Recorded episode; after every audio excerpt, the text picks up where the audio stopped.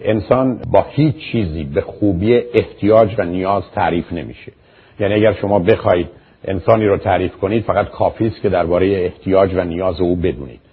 شما من بفرمایید در پنج دقیقه یا ده دقیقه چه احتیاج ها و نیازهایی دارید یعنی نید شما چیه؟ و مخصوصا به من بفرمایید که چگونه این احتیاجات و نیازها رو برآورده می‌کنید. من خدمتتون عرض می‌کنم شما کی هستید. یعنی موضوع احتیاج و نیاز بیش از هر چیز دیگه انسان رو تعریف می‌کنه معنا می‌کنه. و من شما ما رو به همدیگه و خودمون رو به خودمون میشناسونه مجموعه احتیاجاتی که توی جمعی با هم گرد میان یعنی یه خوشه یه cluster ی که پیدا میشه غالبا در طول تاریخ با خودش یا organization سازمانی رو به وجود آورده و یا institution نهادی رو به وجود آورده. و به همین جهت است که دو تا نهاد یا institution یکی مذهب و یکی خانواده همیشه وجود داشته. یعنی ما هنوز هیچ جامعه انسانی رو نشناختیم و مطالعات مردم شناسی anthropology کاملا نشون میده که همه جوامع هم توش مذهب بوده هم توش خانواده. بعد از این دو تا نهاد یا institution سه تا نهاد دیگه به وجود آمده. یکی اقتصاد یکی سیاست و یکی آموزش و پرورش. و طی 200 سال گذشته سه تا نهاد دیگه یا institution به وجود آمده. یکی اسپورت ورزش یکی entertainment هست که به عنوان تفریح و سرگرمی می‌شناسیم و یکی پزشکی medicine برای که با تحول و تغییری که پیدا کرده. بنابراین آنچه که اسمش خانواده هست یکی از نهادهای اصلی و اساسی که همه جوامع بشری داشتن و کوشش هایم که برای از میان بردنش کردن از جمله کوششی که در اتحاد جماهیر شوروی شد. یا در مدت کوتاهی در آلمان نازی شد و یا بعدا حتی در کیبوتس های اسرائیل شد همه با شکست روبرو شد و مشخص شد که مسئله خانواده موضوعی نیست که کسی بتونه به این راحتی ها باش به نوع دیگری غیر از آنچه که ممکن هست کنار بیاد. اما همطور که می‌دونید خانواده تنوع بسیار داره و تقریبا همه جوامع به نوعی و به گونه های عجیب و غریبی خانواده رو داشتن.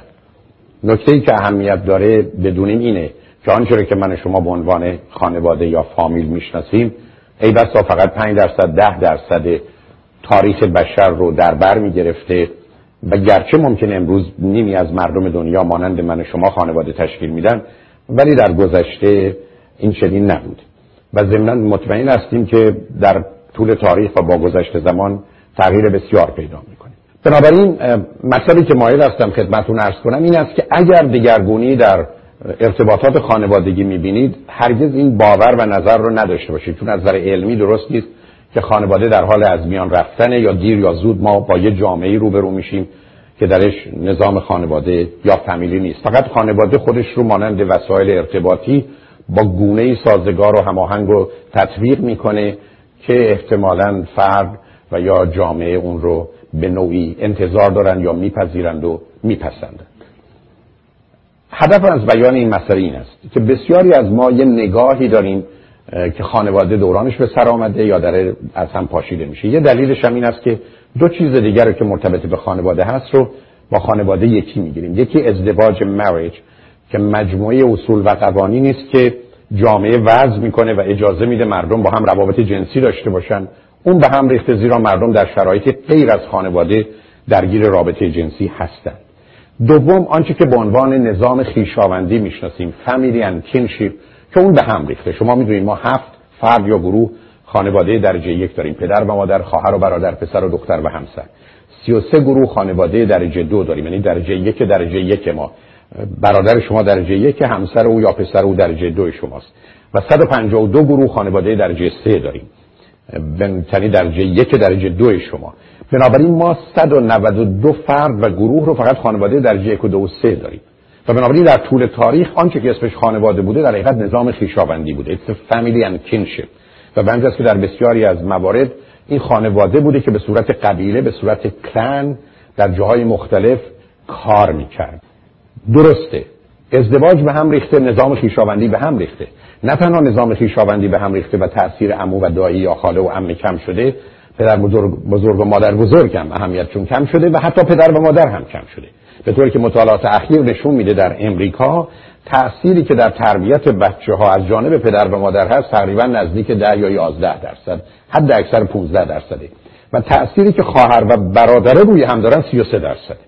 یعنی تأثیر خواهران و برادران روی هم و اینکه شما در این ترتیب تولد کجا قرار گرفتید؟ در برت اوردر بچه اولی یا دومی یا پنجمی یا آخر که برخی از اوقات دوستان به دلیل کمی آگاهی بهش توجه نمی‌کنن کاملا در اینکه شما رو بسازه یا ویران کنه نقشی داره. شما فقط کافی است اگر دو فرزند دارید جای اولی رو با دومی عوض کنید 70 80 درصد ویژگی های اساسی شخصیت هر دوی اونها عوض میشه. و بنابراین بسیار مهمه که من و شما حتی در چه خانواده ای بودیم و در کجا قرار داریم. فقط توجهتون رو به این نکته جلب می‌کنم که اگر شما فرزند اولتون رو به خاطر بیارید این شما و همسرتون بودید که او رو تربیت کردید. در حالی که وقتی فرزند دوم شما متولد شده بیش از اون که تحت تاثیر شما باشه حتی بعد از 6 و 8 ماهگی تحت تاثیر خواهر و برادر بزرگترش بوده. و بنابراین وقتی که مثلا کوچکه دو سالش بوده خواهر و برادر چهار ساله و پنج سالش بوده که به دنبالش دائما میدویده و اهمیت بسیار کمی حضور و وجود شما داشته.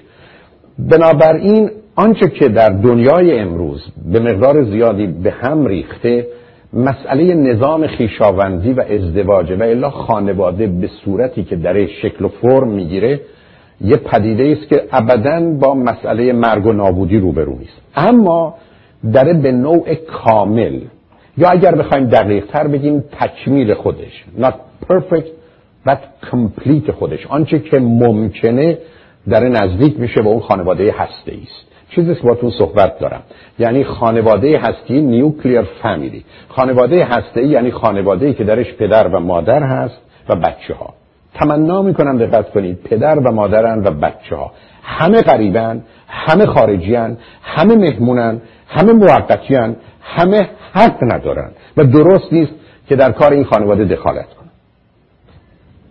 اگر محبتی می‌کنن اگر کمکی می‌کنن اگر راهنمایی می‌کنن قرار این است که همونجا بیسته. دیگه حق کنترل دخالت تجاوز دستور توصیه ندارند ندارند تنها در این خانواده یعنی خانواده هسته‌ای نیوکلیر فامیلی هست که زن و مرد توانایی دو چیز رو پیدا می‌کنن.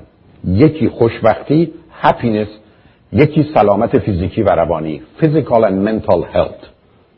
و بالاتر از اون تنها و تنها در خانواده ای که پدر و مادر به عنوان اصل و اساس هستند و بچه ها رو تربیت می‌کنن و هیچ کس دیگری در کار پرورش و تعلیم تربیت بچه ها دخالتی نداره فقط اینجا و فقط اینجاست که بچه سالم رو میشه بار آورد.